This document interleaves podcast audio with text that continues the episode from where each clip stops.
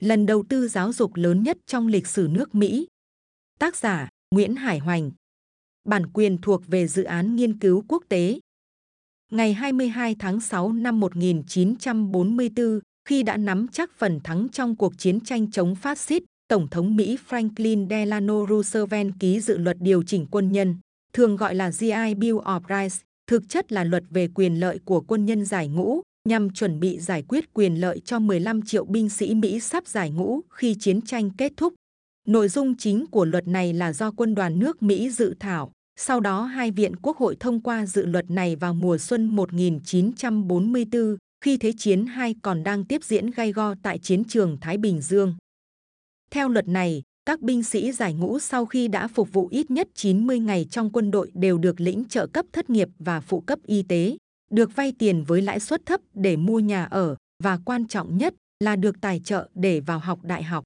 Các binh sĩ đi học sẽ được lĩnh mỗi năm 500 đô la Mỹ để trả học phí và các chi phí liên quan việc học tập. Đây là khoản tiền rất lớn vì đồng đô la ngày ấy có giá trị cao gấp 20 lần bây giờ, thừa sức trang trải mọi chi phí học đại học. Kể cả học trường tư có học phí cao gấp mấy lần trường công, nhưng cũng không quá 300 đô la Mỹ. Ngoài ra họ còn được trợ cấp mỗi tháng 50 đô la Mỹ sinh hoạt phí, sau tăng lên 75 đô la Mỹ. Nếu đã lập gia đình thì được 75 đô la Mỹ, sau tăng lên 100 đô la Mỹ, đủ sống mức bình thường. Khi quyết định thông qua dự luật này, Quốc hội Mỹ đã xét đến kinh nghiệm lịch sử sau Thế chiến I.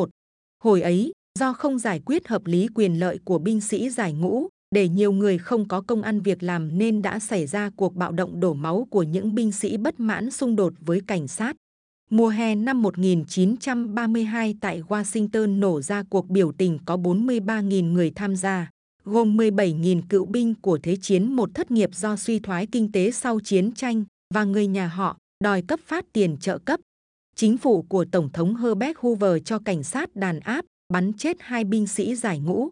Vì vụ đàn áp mất lòng người này mà Hoover thất cử trong cuộc bầu cử năm 1932, Franklin Delano Roosevelt thắng cử. Nhờ có dự luật trên mà sau Thế chiến II, tất cả các trường đại học ở Mỹ, kể cả trường tư danh tiếng nhất đều nhận binh sĩ giải ngũ vào học. Ví dụ trường tư thuộc Stanford nhận 7.000 sinh viên mới, hơn gấp đôi mọi năm, trong đó 4 phần 5 là binh sĩ giải ngũ. Tính đến năm 1947, cả nước Mỹ có 2,2 triệu quân nhân giải ngũ học đại học, chiếm 49% tổng số sinh viên đại học. Phần lớn họ là con em các gia đình nghèo, nay nhờ có trợ cấp của nhà nước nên mới được học đại học. Đến năm 1956 năm dự luật hết hạn, trong số 16 triệu binh sĩ giải ngũ từ Thế chiến II, có 7,8 triệu người đã được dự chương trình giáo dục hoặc dạy nghề. Tổng cộng chính phủ Mỹ đã chi 5,5 tỷ đô la Mỹ để tài trợ việc học tập của các binh sĩ giải ngũ, trong đó 2,2 triệu người được học đại học, 3,5 triệu người được học trường dạy nghề, 1,5 triệu người được học tại chức.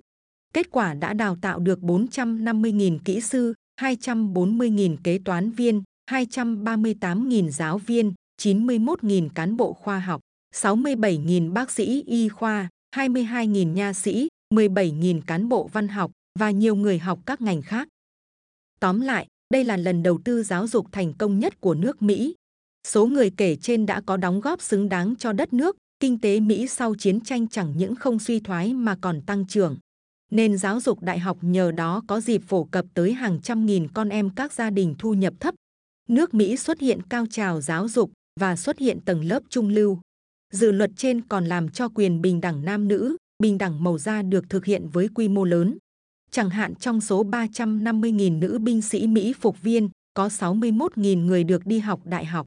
Sau Thế chiến II, nhờ có dự luật kể trên, binh sĩ da đen giải ngũ được vào học trường của người da trắng. Năm 1947, số sinh viên da đen lên tới 73.174 người.